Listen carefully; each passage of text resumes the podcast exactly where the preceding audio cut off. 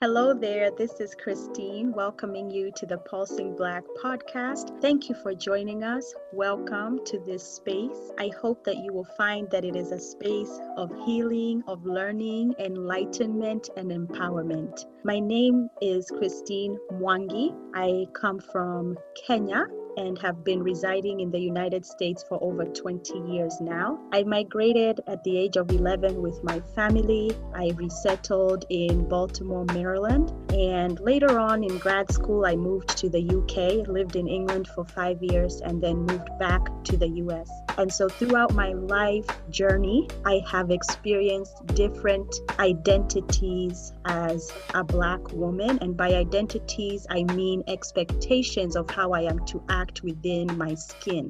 And so, coming from a country where Black as an identity was not a marker of who you were and how you were to be treated, it was quite a transition moving to the United States and adapting to what is defined as the Black race. And then, you know, moving to Europe, where I was still Black, of course, but there I was expected to identify by a nationality. And so, learning what it meant to be American and hearing and seeing how people in Europe viewed Americans and very specifically Black Americans. And so, I have toggled between different identities while Kenyan the whole time. And so, I'm wondering how many people feel that their identities are, are defined and redefined, oftentimes without consultation, consent, or approval of their own, and expected to live in those boxes or those bubbles and act accordingly as they try to make a life for themselves. So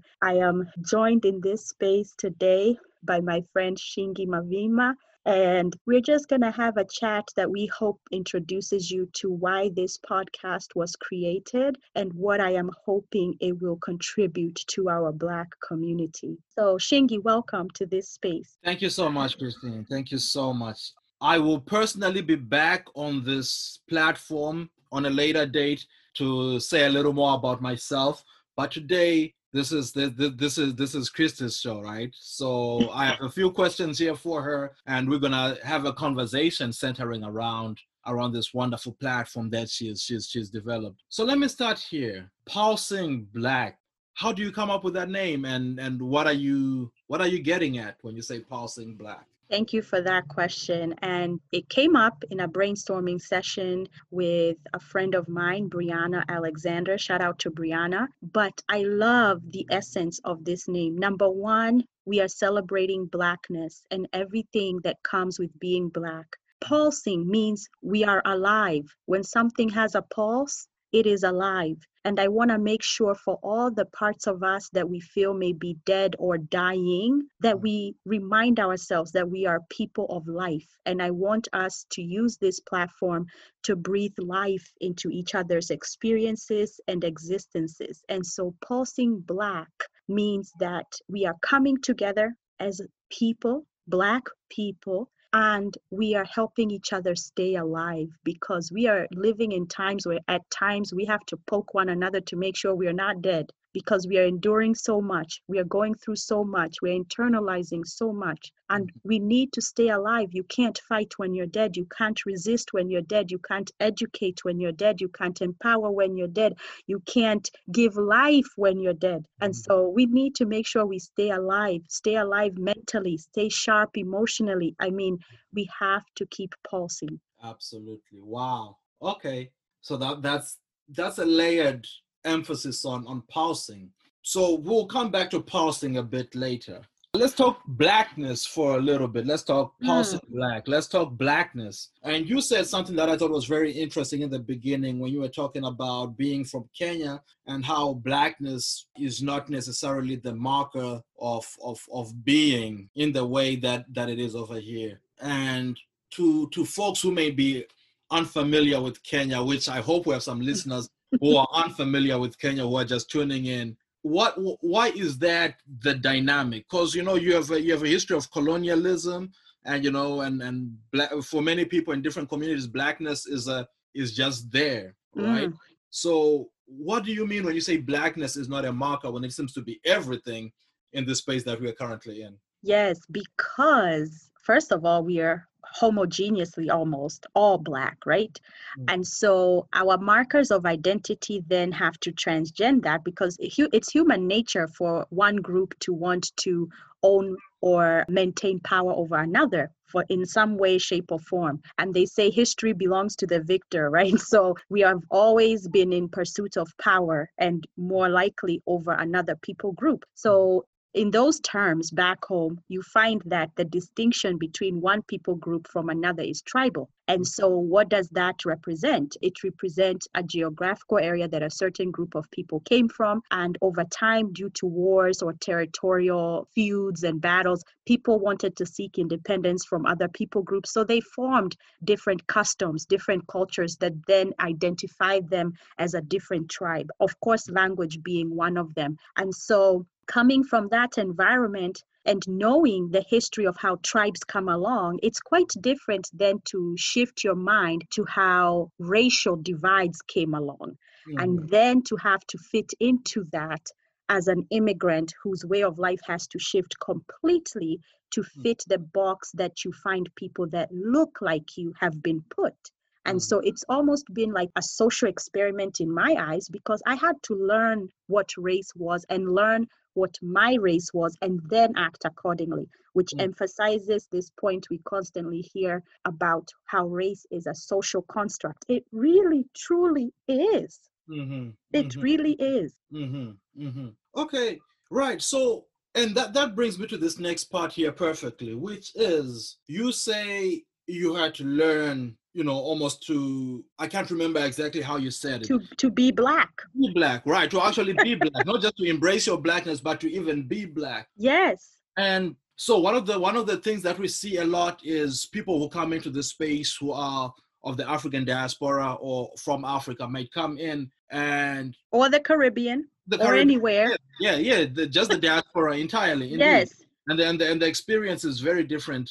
Do you? Why did you have to learn to be black. I can understand why you have to learn if you're trying to but could you a lot of people choose not to do that. Mm-hmm. why did you put that mandate upon yourself to learn to be black? Again my introduction to blackness happened in the lunch cafeteria of my middle school because i realized at lunchtime the children were segregated and so while I was in predominantly white classes and I had started to make friends with the white children that I was in class with, mind you, I was in the seventh grade at the age of 11. It was not until lunchtime or in the cafeteria that I realized something interesting is happening here. I saw the black kids sit together obviously the predominant group was of white kids but then there was also other interesting tables. There was a table of kids that looked almost like misfits, like the kids who are either really nerdy or really gothic, or the kids that play in the band, like the kids that don't really fit anywhere and they're not popular kids. And I sat at the table with my white friends for maybe one or two days until there was a day where this young girl came and tapped me on the shoulder and said, You must be new and i at first i was like first of all who are you?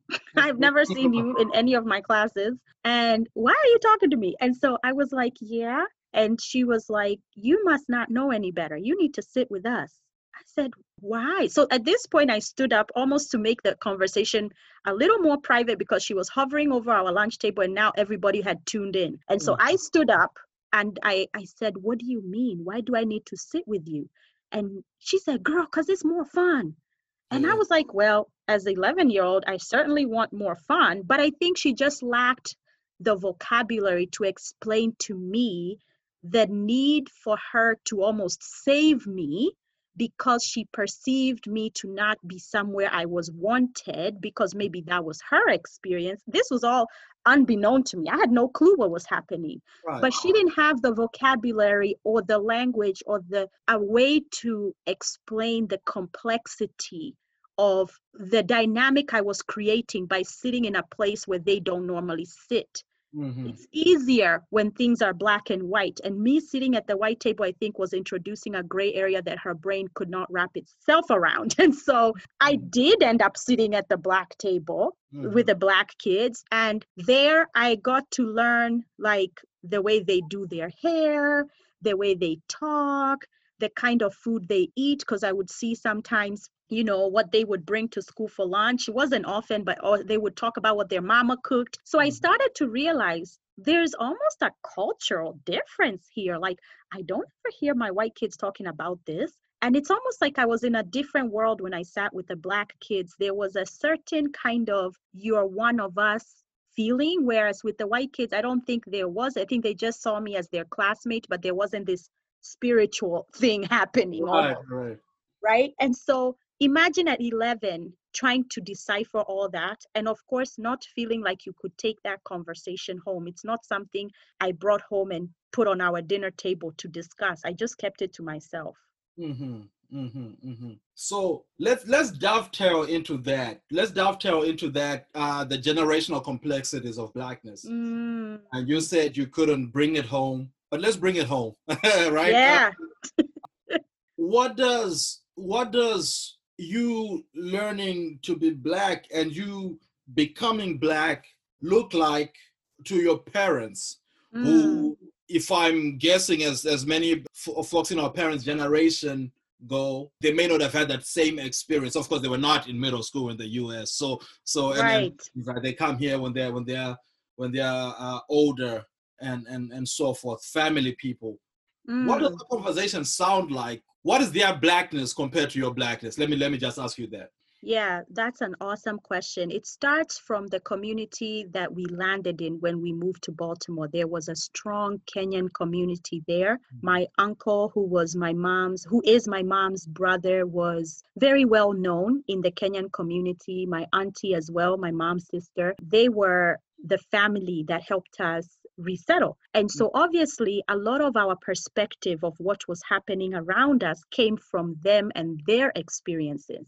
Mm-hmm. And so, I think it was very clear, and I don't remember direct conversations where they, they it was communicated that there is a clear distinction of how black people and non-black people and we'll put that group as a as a bunch of people experience the united states and then there was this narrative of how immigrants experience the United States. It was almost presented in a way like this is not our home. We are here to accomplish certain goals, whether it be your pursuit of education, whether it be your pursuit of a job or to raise your children in our case, because we came here through the diversity visa lottery, meaning we had a green card from day one. So mm-hmm. my parents' mission was to educate my sister and I. My my aunt and uncle's mission was to complete their higher education. So mm-hmm. it was always this narrative of yes, there's a struggle happening here, but it is not our struggle.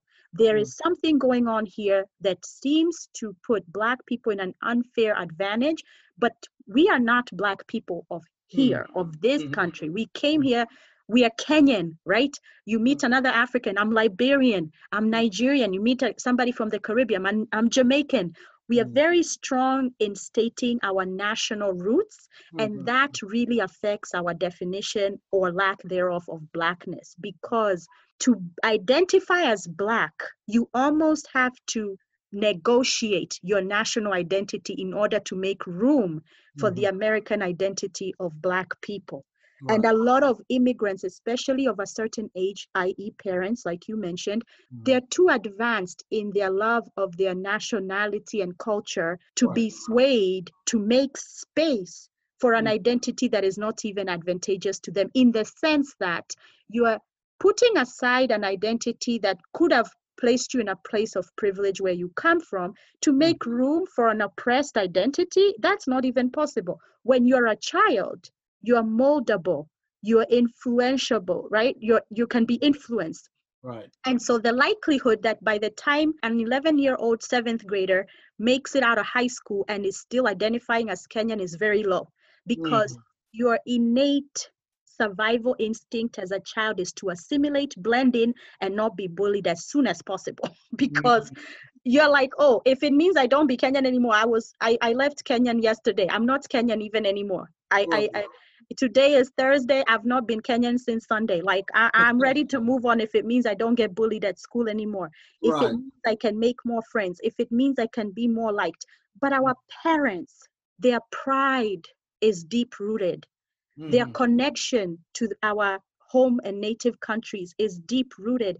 In fact, a lot of them, it takes them a long time to even accept the value of material things in a US dollar value mm. because they constantly convert that currency value to their home currency. So mm-hmm. oftentimes I would hear my mom say, I can't believe I'm buying milk for X Kenyan shillings. I'm like, Mom, milk is in dollars. Since can you please leave those things back home? Like we've been here two, three years and you're still discussing the value of things in our native currency. That means their their source of strength was knowing they were connected to a different reality. And perhaps that was a defense mechanism to the mm-hmm. oppressive experiences they were experiencing. Right, right, right.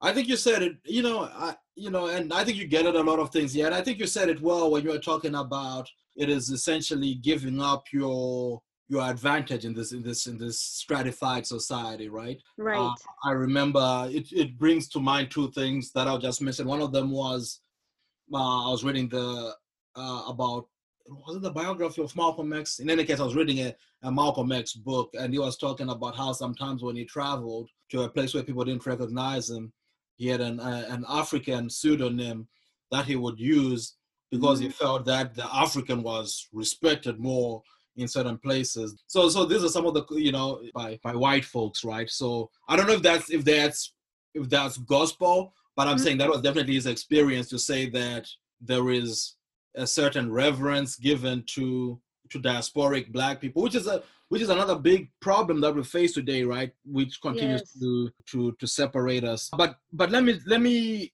harken back to to this. So that was your experience where where where this this girl comes up and calls you over. That is not the experience of many folks from my understanding i didn't go to i came here for college so i was in a different place you know not all the way like your parents but i was still kind of in uh, 17 18 so it's a little different but what was it about your experience that made it this as opposed to i've heard other stories of other african people other african kids who came here when they were kids and they only hang out with the non-black crowd because they felt that they were shunned uh, in the mm. beginning. Is that a story you've heard before? And if you can touch on that a little bit about what was different about your experience that situates you firmly within this with this black space as opposed to what other people may have gone through.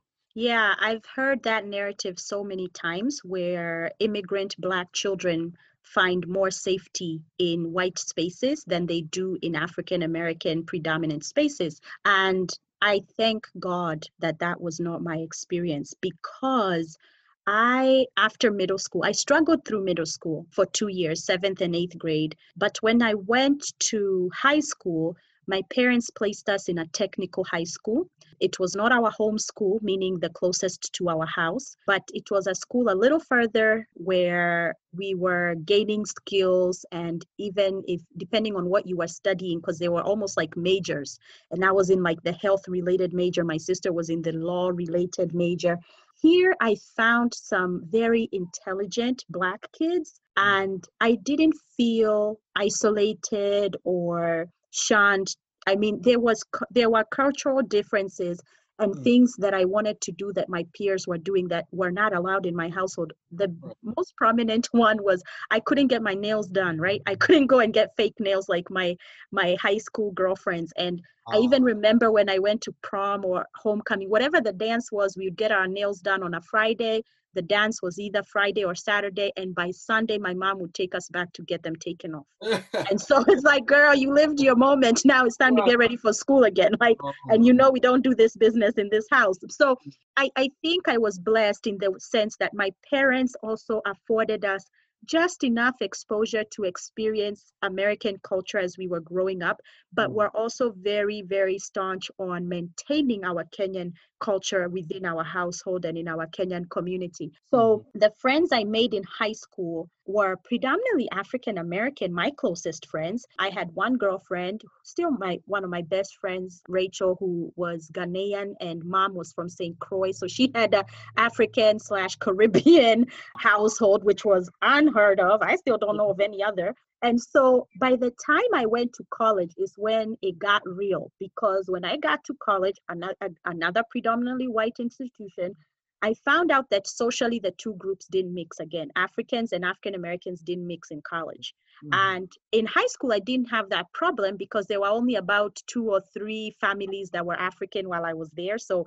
there wasn't much of choosing. And so when I went to college, I was like, wow, I can either join the Black Student Union or the African Student Union. And I was like, wait a minute, I just spent like, you know, six, seven years learning to be Black. And now you're telling me to celebrate my Africanness and mm-hmm. enjoying the kids who, you know, just arrived from Africa and they're speaking their languages fluently, which I did. I still speak two of my languages fluently. That wasn't an issue at all. Mm-hmm. But I was very culturally removed from that, their experiences, because with the exception of my Kenyan household, I was literally living in a Black American space. Okay. And so it was hard. And, you know, for those who are curious, I joined Black Student Union. I was like, I can be African any day I want, but this is where right. I feel comfortable. Like, I'm not going to stop being Kenyan. And if I have uh-huh. to keep proving myself to Africans, I, I'd rather not be there. Because that's what I found. When I'd go around Africans in college, they'd be like, are you really Kenyan? Like from where? Where were you born? When did you come to this country? Can you speak Swahili? And I'm like, I don't need to be quizzed and tested every day of the, the quality of my Africanness. For all that, let me just go to Black Student Union. Mm-hmm, mm-hmm. Yeah. So that is that is that is such a fascinating experience because you know since you mentioned college and I can relate to to some of that eh, at least witnessing that experience because when I came I was this young buck ready to go, and they were founding the the African Student Council at, at, my university at that time. That's what we called African Student Council. And they were founding it. I was like, oh yeah, man, we'll be we'll be good. The big homie who came to to approach me was uh, you know, to this day still still still uh, we we keep in touch.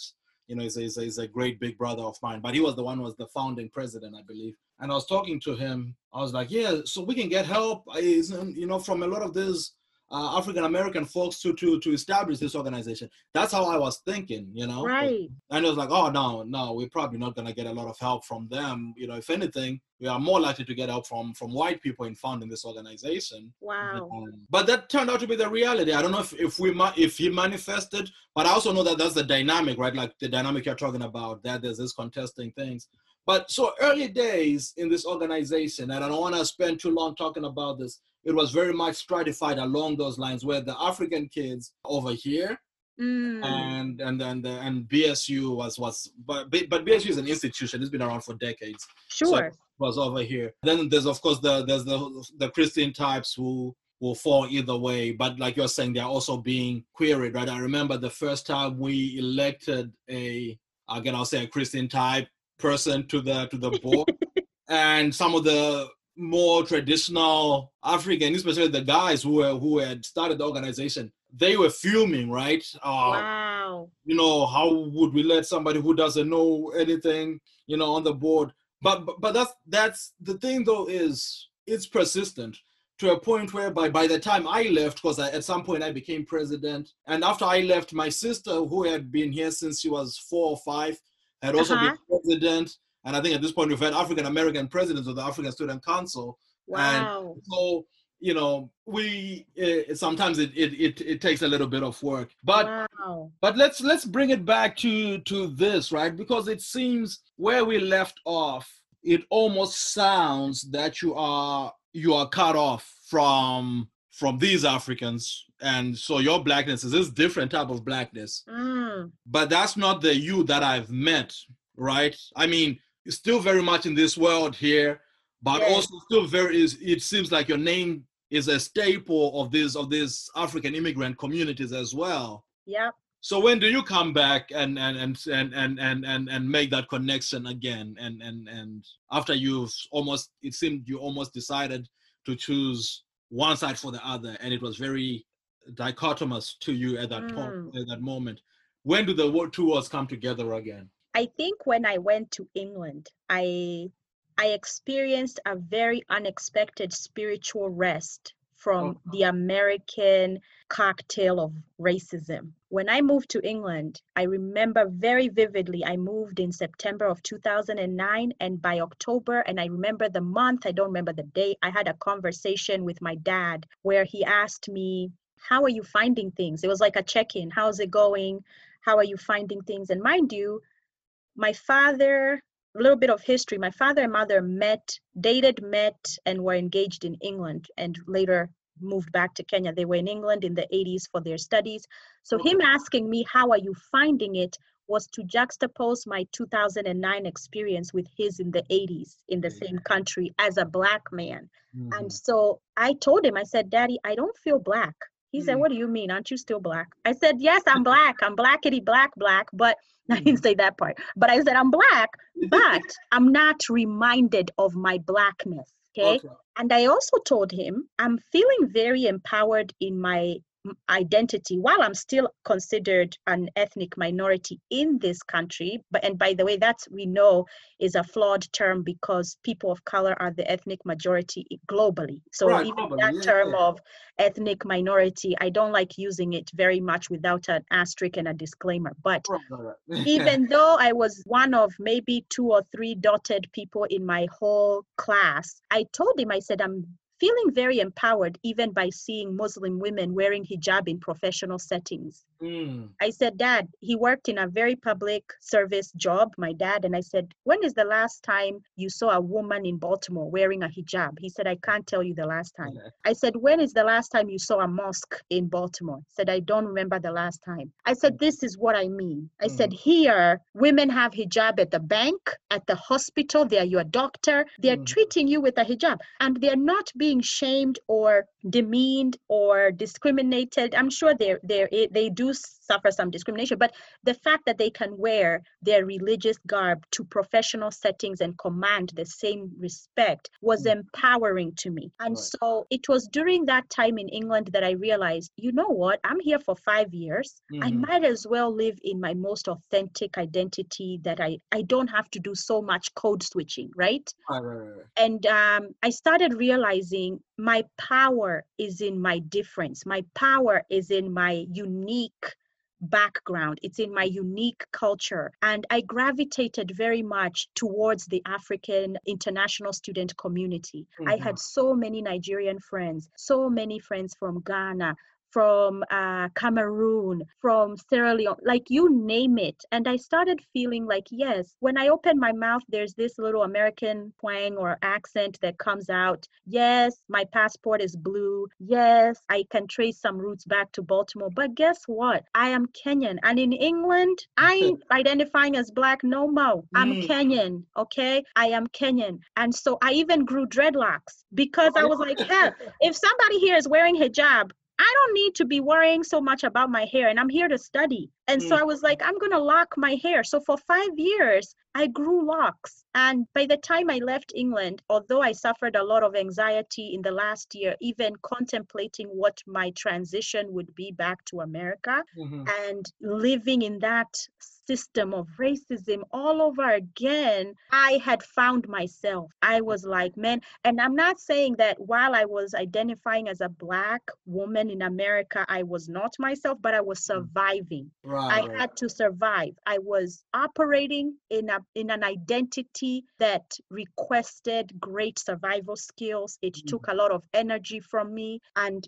that is why I say I experienced some spiritual rest in England. And by Mhm. the time I came back, you couldn't tell me nothing. I was like, I'm reformed. like I I am I am strengthened. And and I wondered why couldn't I even experience that spiritual rest in my household? Because my parents were very Kenyan, you know. right, right, right, right. They never dropped our Kenyan identity for anything, but it shows the power of environments. You can do as much work as an individual, but if you're constantly in the environment that traumatizes you, it's hard to heal. And Mhm. so I think that's the issue with racism and, and the divisiveness we find in the Black community. While we've tried to find healing, it's like hard to find healing while you're still in battle. Imagine if you were a veteran with as much PTSD and research that has gone to show the aftermath of mm. of the psychological deterioration of veterans imagine if they were asked to pursue healing while still at the battleground that's what black people are doing on a daily basis Man, that is so powerful that you say that. And it brings me to wow, it brings me to a very important point, right? Which is the, the I don't know if you've come across the term uh, Afropolitanism. Have you come across Afropolitanism? No, Shingi, what is that? So Afropolitanism is this idea of of young African people, our generation, mainly like millennials, right? Mm. And they are that the term comes about, and people like Achille Mbembe have written about this, and people like Chimamanda Adichie are on the forefront of being the Afropolitan. So it's these mm. African, which I, I feel like you fit that profile when you explain, when you describe your experiences. It is people who are who are African or either African um, immigrants or or or even in Africa or maybe second generation, but mm. who are very much a part of the world, maybe sharing in three or four different identities. And and you see that a lot with the art that is being produced, where a mm. book like Americanah by by Chimamanda, right? is is very different from what Chinua Achebe on Ngugi would have written. It is yes. from this Afropolitan tradition. When you listen to a Burna Boy album, and that is an African album, but it is it is also uh, executive produced by P Diddy, and it's and it's featuring Stormzy out of the UK and Sauti Sol out of Kenya, and it's just this very it's it's almost Pan Africanism, but it's uh it's it's a more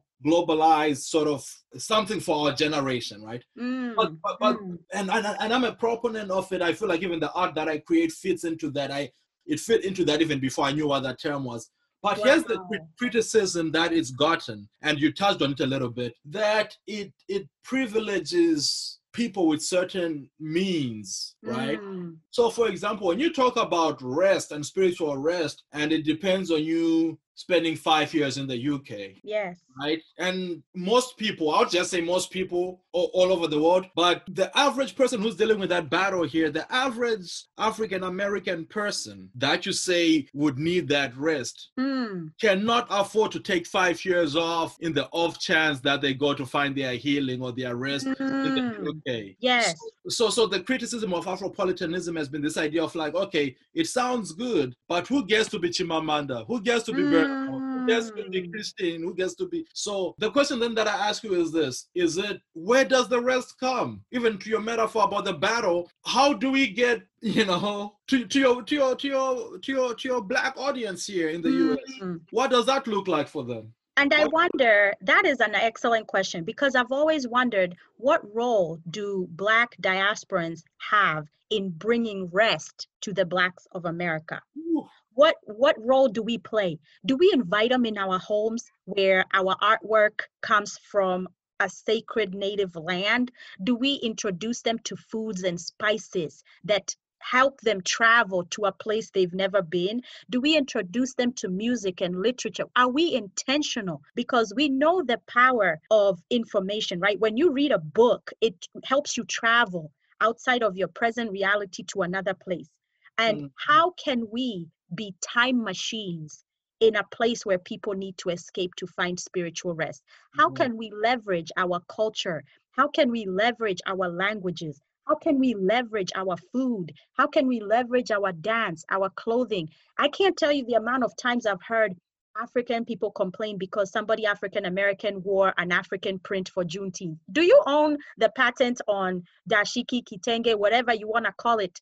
Or, uh, you know, do, do, do what, what, what, what are we getting at here right? And it's like i want to be a bridge. I want to be that cocoon building person that invites somebody who needs that rest who may not like you rightfully said take a flight out of here one way to another country live there sustain life for five years, however long it takes, how can I produce or reproduce or recreate or introduce that kind of um, space here. Yeah. Mm-hmm. And I think there are things we can do. There are certainly things that we can do. And I have seen that in action in my own relationships with my friends by being open about my culture to them. But then it saddens me that I may be the only one in their life who does that. Man. They'll say, you know, I've tried to go to African parties, but nobody speaks to me in English. Mm. I've tried to go to African parties and nobody explained to me the ingredients in the food.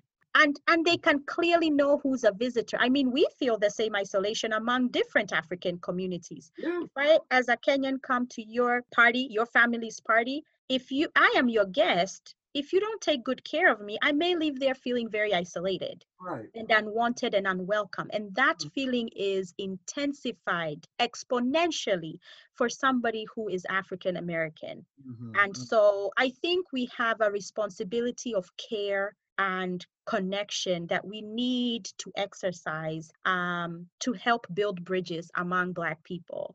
And so, and, and that of course applies to our Caribbean brothers and sisters. Uh, they are very, very proud of their nations. They are very proud of their cultures.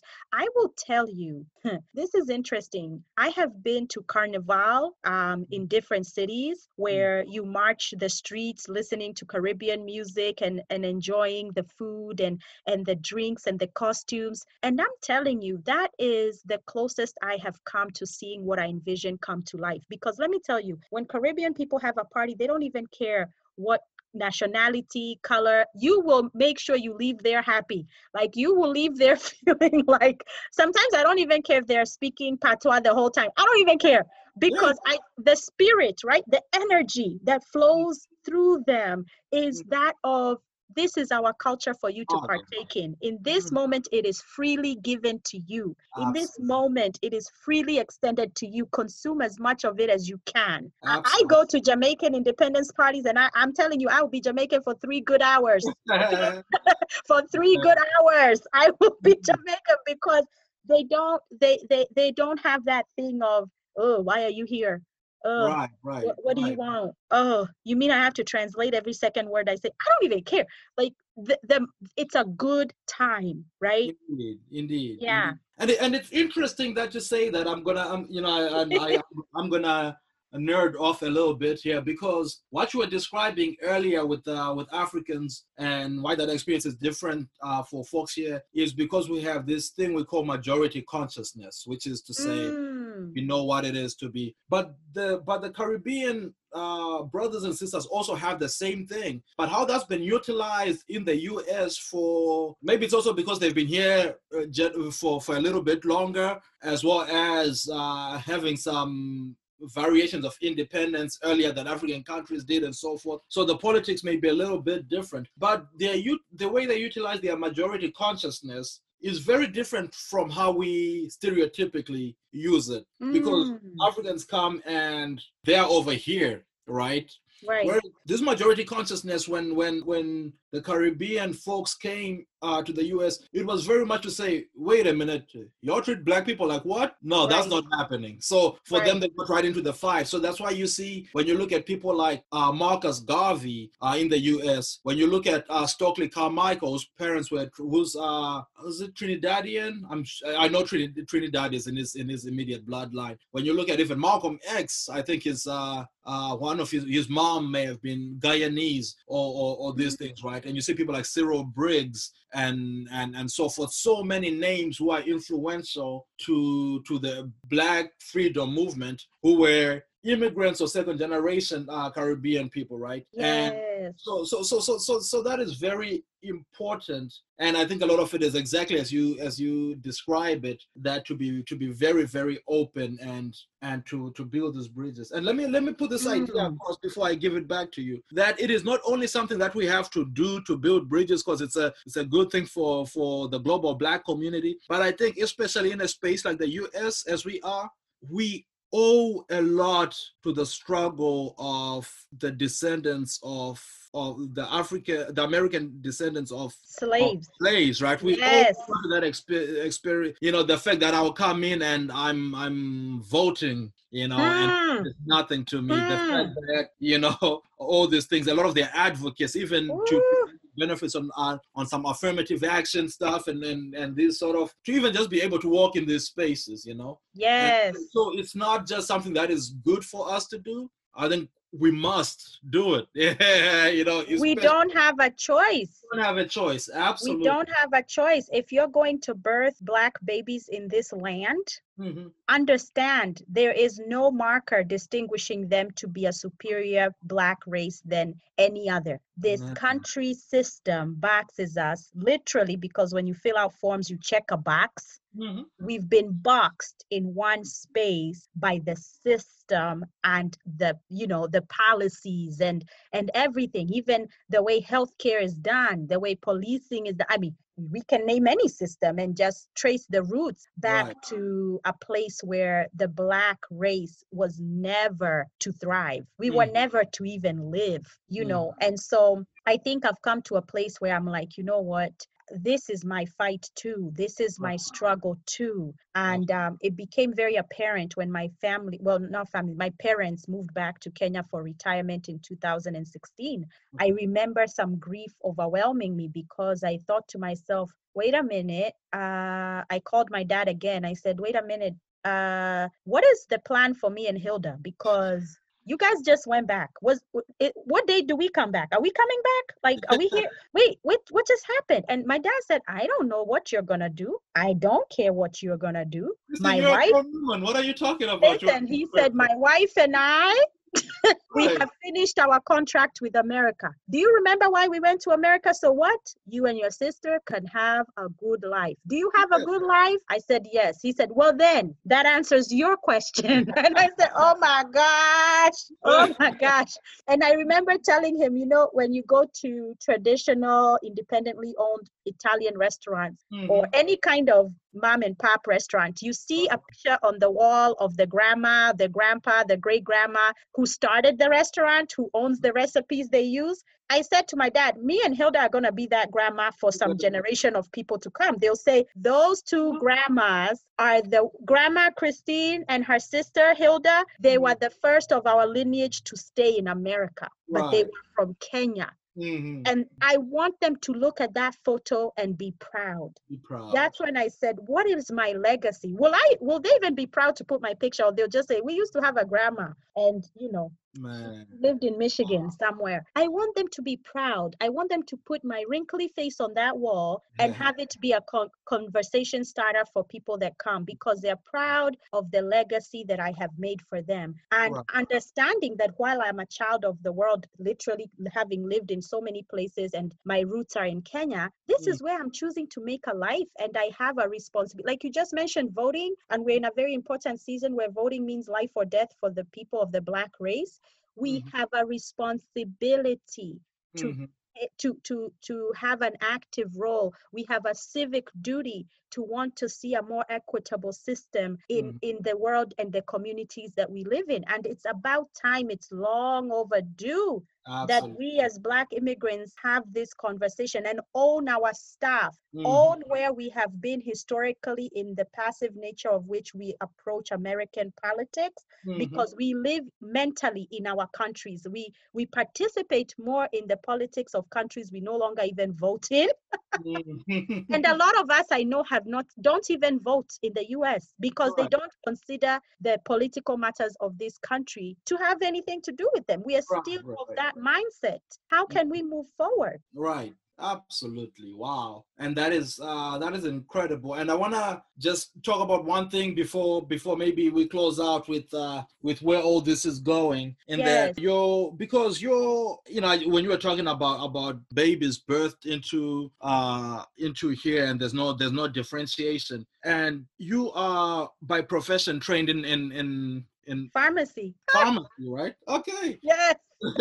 So I, I don't know if, if you would be I, i'm sure you'd be you'd be aware of this. I was reading something or listening to something on npr and they were talking about how mortality rates at birth you know about this? Yes. And uh if I remember the statistic, and you can correct me if, I, if I'm wrong, but it just stuck out to me so much because they were talking about how that of uh, of of uh, African American women is twice that of of, of white women, Yes. but that of African immigrant women, right, is much closer to that of white women than it is to that of black women. yes But that of their children, one generation removed, one one generation removed Mhm. flips the script back to the exactly. African American experience. So, which means that there's something about that's not. It's clearly not biological. Otherwise, it wouldn't change by one generation. Generation. So it is something about the lived experience of being black in the U.S. that is that is literally killing people. If we're looking it's at, at killing this thing, us. right? It is So- killing us. Mm, It is killing us. I remember telling my mom, Mom, if I ever am blessed to have a child and during my pregnancy, can I just come home to Kenya during my pregnancy? Can I just be home? Because I know that exposure to racial stress and Mhm. tension can Right. kill my baby, can Yeah. kill my baby. On Right. top of going and let's say I have a God forbid complicated childbirth and having a healthcare professional who is culturally not, you know, considerate of my needs. I've heard so many instances of Black mothers, Black people, Black children, even mm. being under medicated with pain medication when they present the same ailment as somebody who is white of the same age. Mhm. Emergency room studies have shown that emergency room doctors prescribe painkillers at lower doses or not at all to black patients than white patients presenting with the same ailments. Are you kidding me? I'm here giving life, giving birth, Mhm. producing life, and I could be mistreated at childbirth. I've even survived the pregnancy. My baby and I have pres- survived the pregnancy, and we could still die. Mm, One or both of us could die if we don't have agency, we don't have a voice. That's why you find a lot of Black women now are choosing to give birth at home. They're Mm. choosing to take that chance and have a home birth where they have a Black midwife, a Black doula, their Black husband, a Black house. Like they're just insulating themselves spiritually. It is a spiritual thing Wow. you know taking the chance to have a child in your house in your living room in a little tub of water you know in 2020 can you imagine Wow. So this is deep it runs deep but i feel this is the best time it's better Right. than it's the best timing a lot of us now are fully aware not Mhm. that we weren't but we are now aware of our voice and where, what we can do with our voice Absolutely. and how we can advocate for ourselves and those that look like us Indeed. So, in closing, Christine, and I think I like that what what you just said about uh, this is the time and how uh, you know we we're in a position to advocate with our voice. I like to to throw the sort of curveball questions sure that it is 2025 and pulsing blackness has gone as well as you hope it does. What has it done by 2025? Man, I'm hoping by 2025 I can look back at the roster of guests that have been on the show. Okay. I can look at their networks and see an integration of Black experiences and not a homogenized, you know, separation that we now see. I'm Mhm. hoping I can see events, activities, initiatives that have a cross cultural uh, participation of people who hold different Black identities. I don't want to have to go to three parties to experience three types of Black music anymore. I Mhm. want to see parties where the DJ has music from all different Black cultures. I don't got to go to a hip hop club, then go to a reggae club, then go to an Afrobeat club. Like this nonsense. And Mhm. so I want to see us integrated in all facets. I want to see caterers who who cook different types of black foods. Why are there executive chefs that that that specialize in soul food and then there are some that specialize in African food? Hello, what if I want to eat both?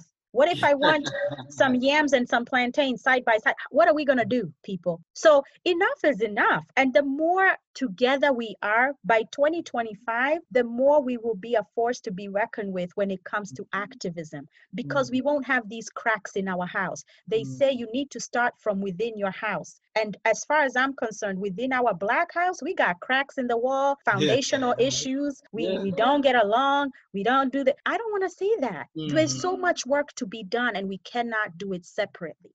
Right. Man. Wow. Yeah. So, woo, having put that on the table, we have work to do, Christine. You have Yes. work to do. I'm, I'm, I'm coming with you, but I know this is this is this is uh this is the house that you're building. Yes. So yeah, for sure. That's all the questions I had for you today. Take us out with a with a with a sentiment and tell us what's about to happen with Pulsing Blackness. So pulsing black, um, like I mentioned, Black. I yeah, I mean you are already remixing my title, brother. Oh Um. but um, it'll be a space of connection. It'll be a space of healing. It'll be a space of in- inquisition. We want people to ask questions. We want people to bring their curiosity onto this show and ask the questions they've always wondered about a different type of black people. Like you know why y'all do this like this? Where do we where where can i fit in in this? I really like how y'all do this. So how can we come together and give each other the space make space for one another? And while it may be uncomfortable because you might have to be bunched up in a corner so your fellow brother and sister can fit in where you fit in. I know it'll take us far. And it will also allow those who are not Black to understand that we are not one thing. Blackness is not a monolith. First of all, Blackness was invented to oppress some of the most great people on earth. Do you know how mm-hmm. amazing we are? You know how alive we can be? We are only asking to not be shot down every time we try to move one step forward. And so I want us to be together in the fight, be together in celebration, be together in Jubilee, be together Ubuntu, right? I am because you are. How can I be anything when you're suffering, when you're dead? You know, how am I better or okay without George Floyd? Without Breonna Taylor, without all these people that whose lives were robbed, how can I claim to be okay? You know? So I want people to know we are together and this is not one black person's fight greater than another because this country sure, sure, for sure does not see it that way. You're black or you're black. That box, when you check that box next time, it'll mean something different. So I want people to know that this is, and our listeners to know, this is a place where we welcome your story. We welcome your journey. We don't want you to feel like your journey doesn't matter. It matters, and we want to hear about it. We want to hear your story. And so we welcome people who want to share their story, their Black stories on this show, and know that they will be received with grace, with dignity, and with love. Wow. Thank you so much, Christine. I'm so excited to see where Pulsing Black goes. And I look forward to being a guest as well in the very near future. Thank you, brother. Thank you for this time. God bless you. Indeed, indeed.